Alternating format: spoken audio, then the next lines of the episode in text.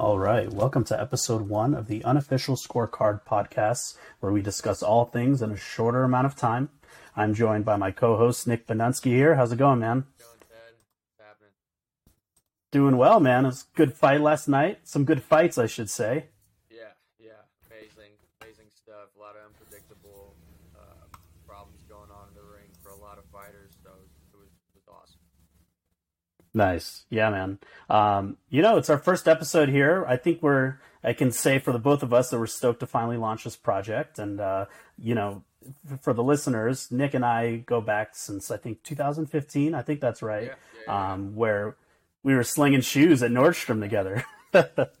uh, we both worked in, in women's shoes, uh, where we were, um, you know, selling, selling for that commission.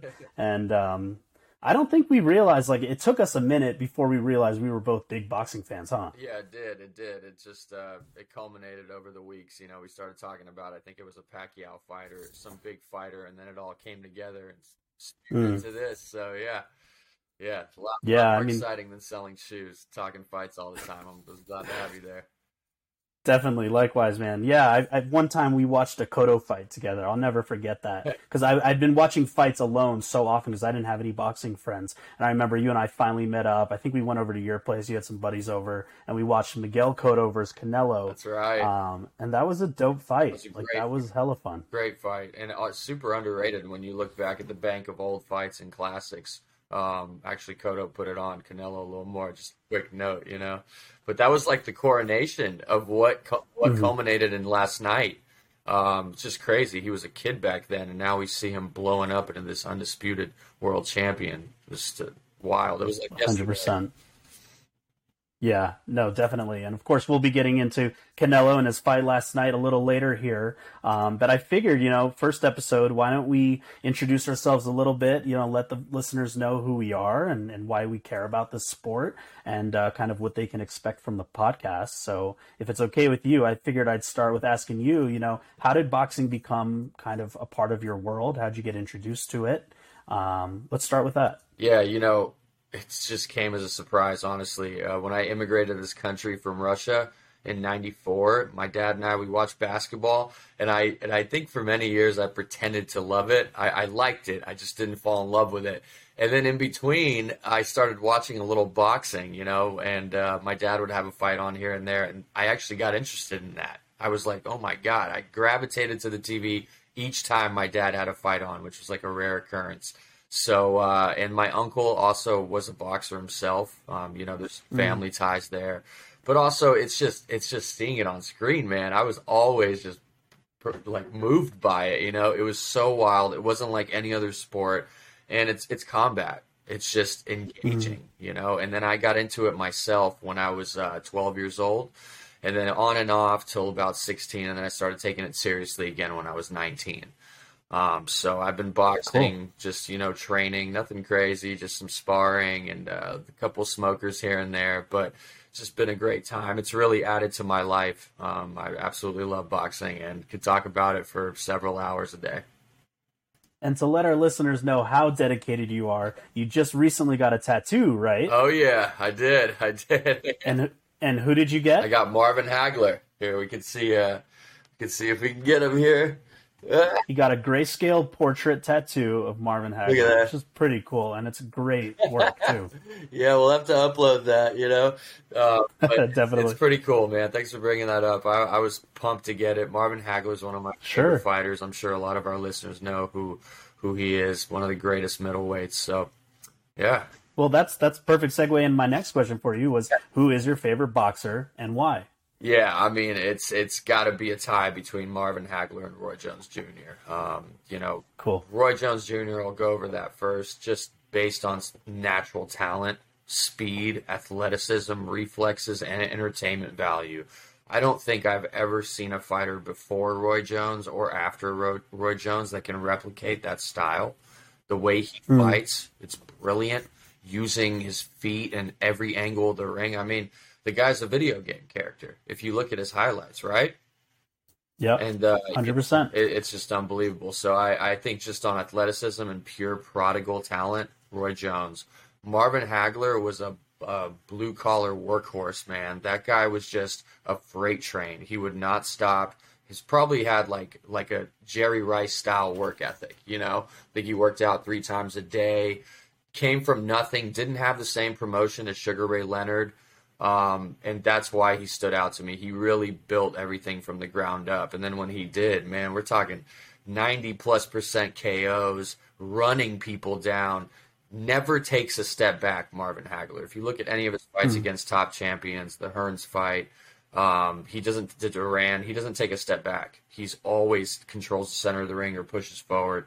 Just a solid, solid fighter. Pro- the greatest middleweight ever, in my opinion. So, Nice. Yeah. How about you, man? What's uh, who's your favorite? Well, Tell me a little geez, about your, a, your, your love for boxing. Well, what a breakdown! Hard to follow that. but um, you know, and and that's why you know I, I, chose to do this project with Nick specifically because Nick is he knows way more about boxing than I do, and he's he's lived it and loves it, and uh, you know I just I think the passion we both share for it. You know, it was it was time to do a podcast for sure.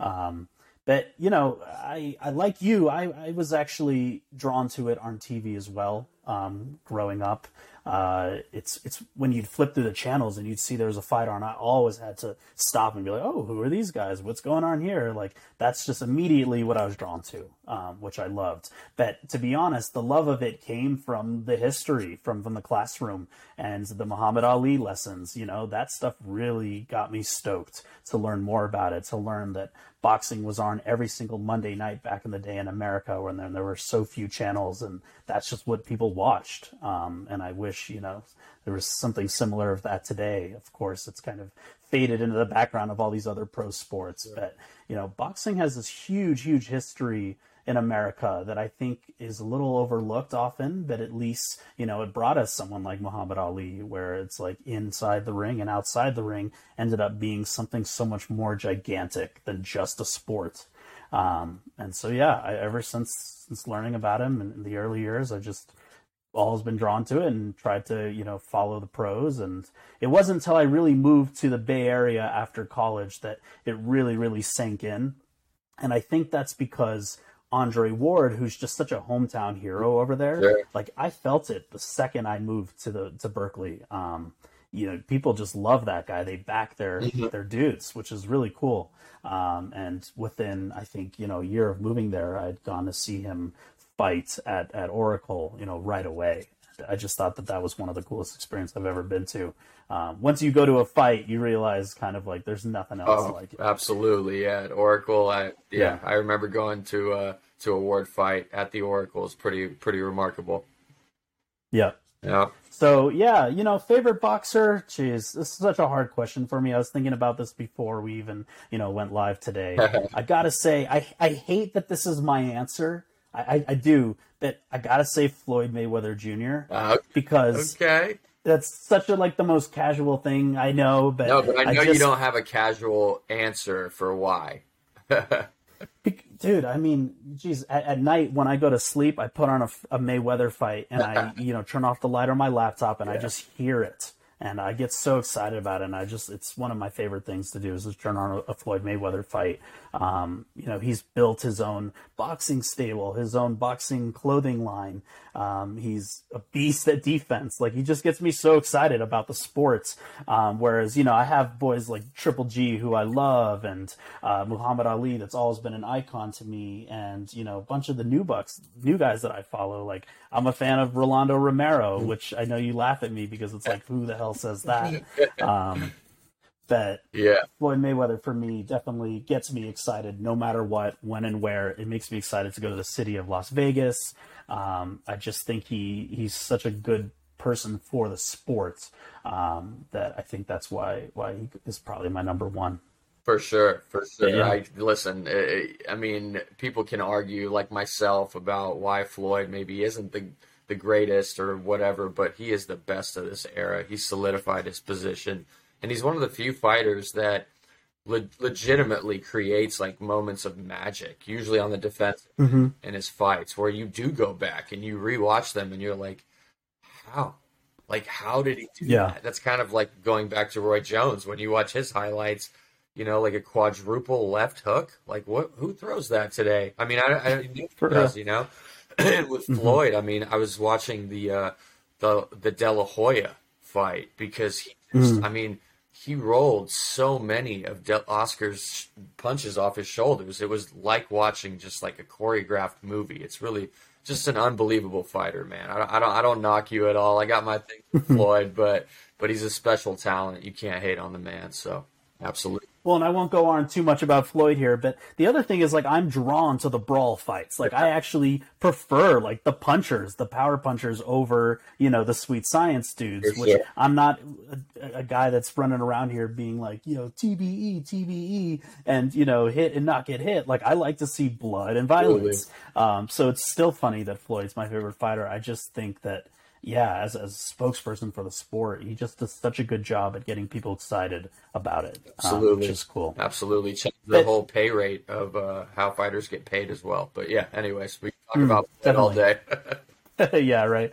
All right. So yeah, I thought we'd also, you know, say to our listeners, you know, what's the point of of this project? You know, why did we want to do this, and and also, you know, what they can expect from the show. Um, you know, I, I had a couple notes here that I just you know memorized at this point, but I just think it's it's we're planning on doing a shorter show here, right? A lot of podcasts and radio shows they can go on for hours and hours, and the ones I listen to, you know, I'll chime in for thirty minutes when I'm driving someday, and and that's kind of it. Um, and I think the idea here is that we're giving smaller doses so people can realistically fit it into their schedule. Yeah, yeah, absolutely. Um, you know, we're just gonna be here to deliver all kinds of non-biased commentary, reviews on what just happened. These in the previous weekends. Uh, these will fall on us. We'll be doing these on Sundays, right? That seems to be the plan so far. Yeah, which is perfect because all most events are Friday, Saturday. You know, with maybe one or two exceptions. So we'll definitely be covering yeah. current events as they happen, and uh, I'm really excited to get it going, man. There's a lot to talk about. Definitely, yeah. I mean, what, what, you have here from the unofficial scorecard podcast is two hardcore fans that are going to really chop it up um, and get into the fights that you know you might not hear about on ESPN, or we may talk about the big fight from last night. Um, I think you'll get a real mix here of of uh, you know what what boxing hardcore fans like to really get into. Um, so yeah, I'm excited for this, man. Yeah, absolutely. You know, and and to even uh, build on that, something else that you know, we we noticed there aren't it aren't discussed on podcasts a lot is just the prospect watch. There's going to be a lot of fights mm. on ESPN with younger guys coming up, and you got to remember, you know, guys like Errol Spence, Jermell Charlo, they fought on ShoBox. They were unknown just like mm-hmm. 5 years ago. So that's not a long time ago all of a sudden definitely. on top of the world. So we're definitely going to look at guys, younger guys coming up in the game, and talk about who we think is the favorite to take over or become a contender or become a future world champion. I think that's important too to to kind of keep a even playing field with the guys up top, guys in the middle, and also some of these guys to watch out for at the bottom that I know are going to be quality.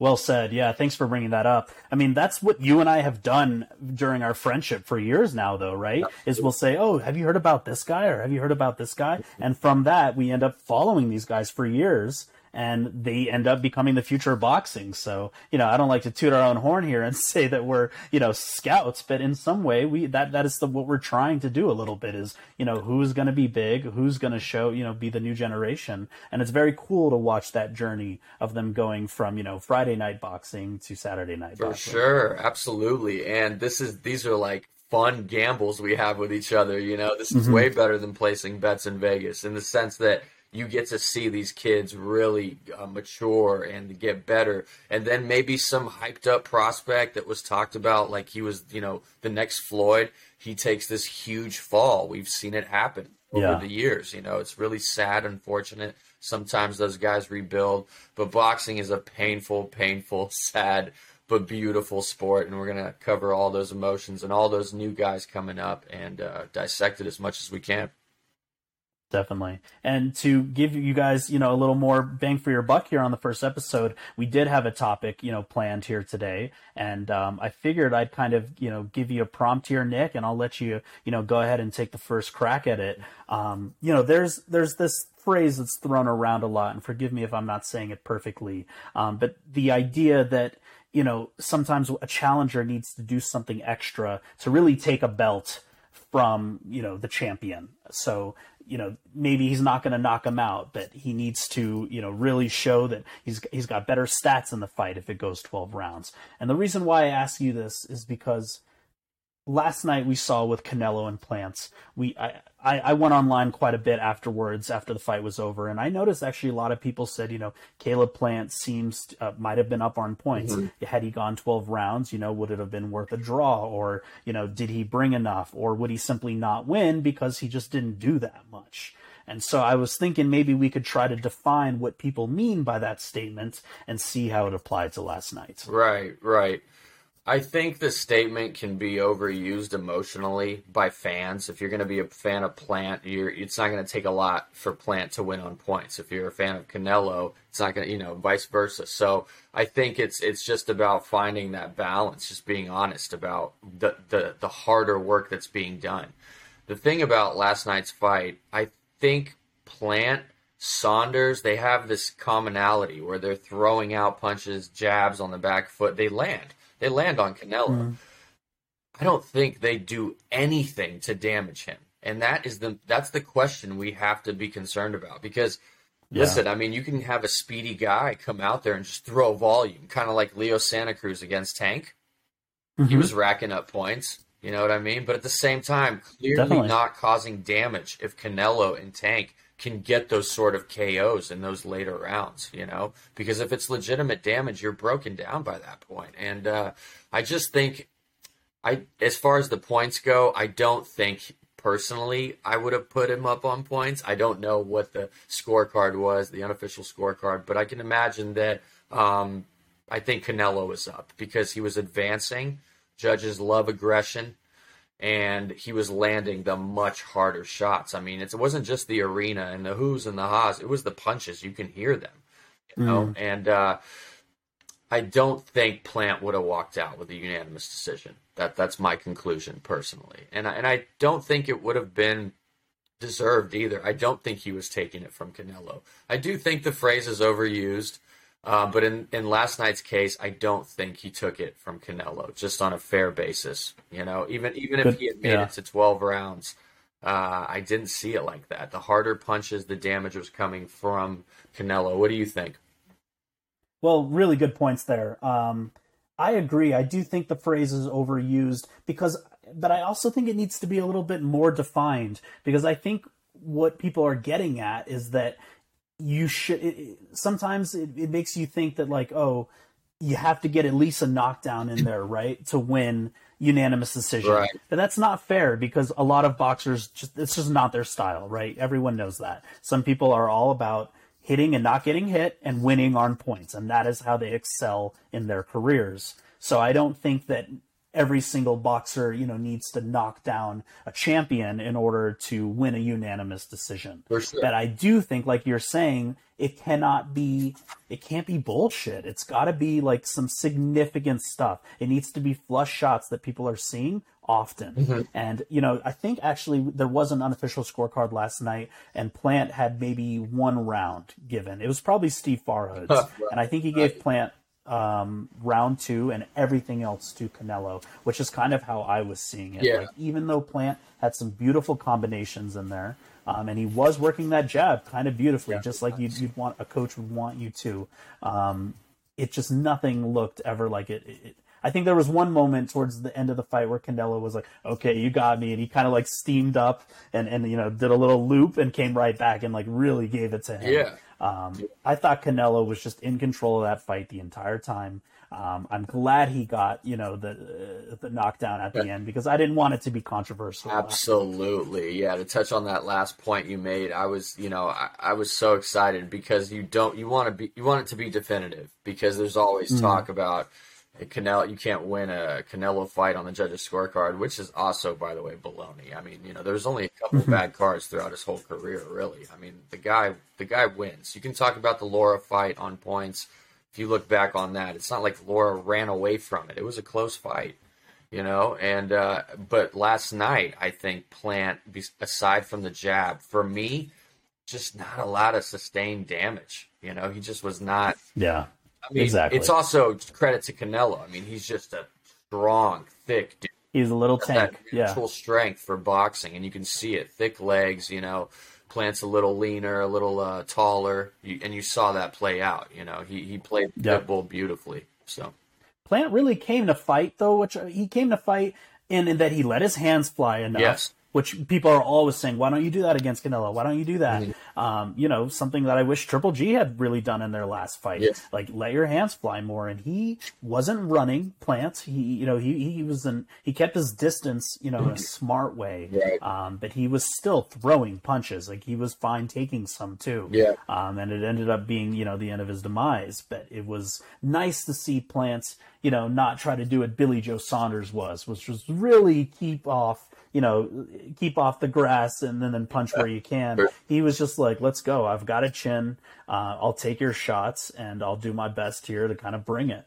Um, but I was worried that had that gone 12 rounds, Plant would have been like, I thought I won. I thought I won. Absolutely, yeah, because it just depends on what you like. I know that's often overused as well when you if you've been watching boxing as long as we have, but it's true. You know, styles make fights, and sometimes the guy advancing isn't causing a lot of damage. But in last night's case, he was, and even though Yeah. the punch count, like you saw, like Plant putting those hands out there on his back foot anytime he was getting pressured by Canelo.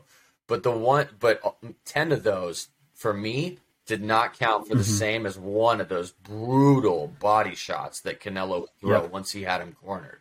That's what we remembered, you know, and, and rightfully so. Definitely. Because when you're getting just pitter pat pat like that, I'm not saying all of them were weak shots. Some of them were really beautiful jabs. I mean, he popped his mm-hmm. Canelo's head back. I, I don't want to take away from Caleb, but there was a lot of that flashy pop, peep, peep, peep, peep, pop, you know, in between mm-hmm. that Good point. it's not, you know, that that's like smoke and mirrors. And then Canelo was just bringing the real heat.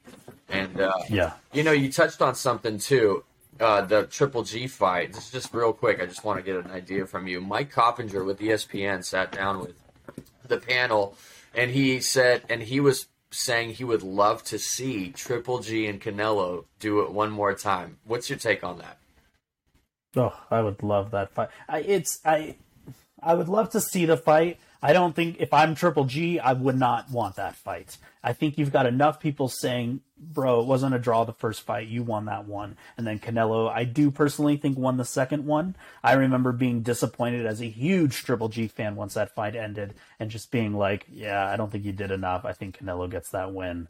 Um, so you know, I wouldn't be mad at that at all. But I, and my next question for you actually was just going to be like, what do you think is the perfect recipe for beating Canelo for any fighter? I don't think Triple G has that recipe in store for us. Not as he's getting older. Sure. Yeah, I, uh, I, I, I actually disagreed with Mike. I don't think it creates a lot of interest at this point, given J- Triple G's age, and also, um, I don't know. I mean, he just don't you feel like he just isn't very relevant when you hop on uh, social media? You don't see anything cooking for Triple G. You don't, you know.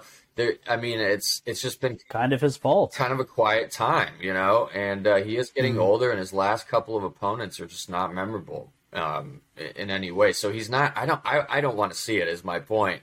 I'd much rather see, Yeah. uh, you know, Jermall or um, and maybe a Boo Boo Andrade get in there. Those guys are some serious fighters, but you know, I, I won't hold my breath. But as far as beating Canelo, um, you have to have power. You absolutely have to have power. That's your foundation Interesting. on top you everything you're going to do to Canelo has to be built on power. Because as you can see from his last few fights Saunders no power. Plan, not naturally powerful. Like you know those guys can put in work but you need to have serious power like my guy David Benavidez. you know that's hmm. that's probably the only super middleweight I can think of that could hold him back. Because if you're going to let him push you into these corners at every angle of the ring what I mean, that's going to be the story of every fight from Canelo from here on. You have to have power Yeah. to keep him on you. You have to get his respect. I don't think any of the last few fighters have gotten his respect. He just walks through what they have to offer. What's your take on it?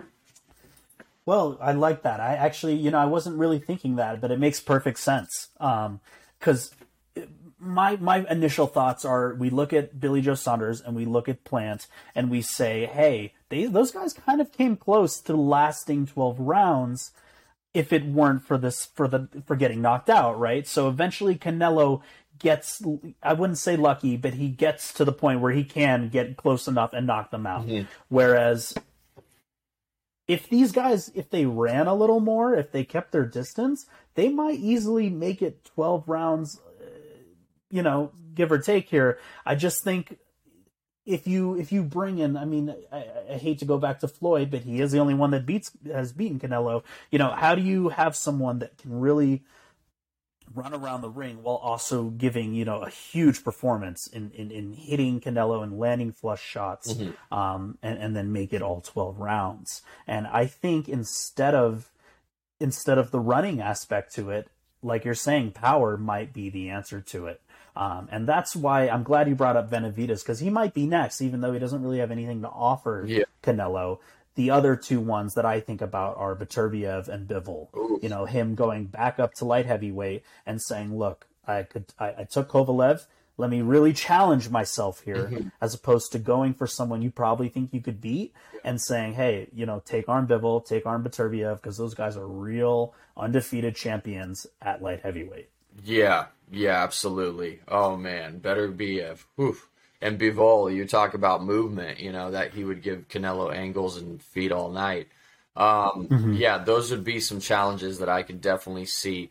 I would like to see before him moving up to light heavyweight, him fighting a guy like Benavidez. But you're right, you know, belts talk, and Canelo's not just going to fight a contender if you don't have a strap. He's not. It's uh, and and I don't blame the guy at this point. You know, would Floyd do that? Of course he wouldn't. You know, it's it's uh, exactly. You have to think about the number one pound for pound in the world does have special treatment, and he's earned it. You know, I mean, it's absolutely yeah. you're you're going for belts, you're going for legacy uh, I really hope David could snatch up a belt, man, because I if he when he's focused and he's not messing around, that kid is really dangerous and he can put together combinations and he's big and you know yeah. big in the very big. Like like Plant last night was six one you know on on on paper he looked big but once mm. you see in there the camera Canelo's just a stout big dude man. Even with those size measurements those size differences Benavidez is actually like solid strong.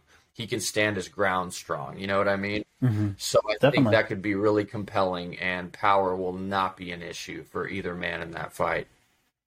Canelo just stays in such good shape year round. Have you ever seen him remotely look like he just finished a pizza and a beer? no, man. He's never absolute savage, absolute uh, committed to the game. Always just ripped up.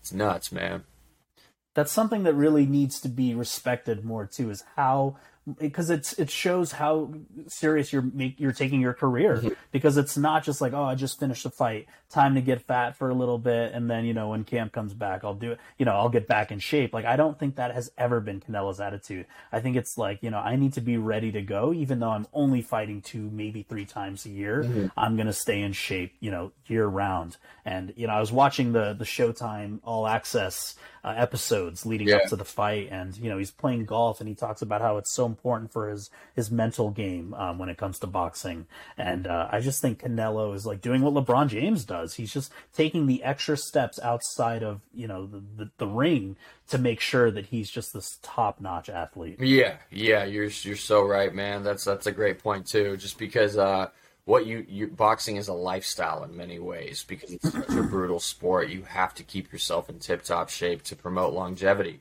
um, and also to you know to add to that, just being a good human being. You know, he's a family man. He uh, he just he takes time to spend with his family. He he does the work. He takes time to spend with his friends. He's got a what seems to be from the outset as a fan, from what we see, a very balanced life, and that's important. Mm. You know what I mean?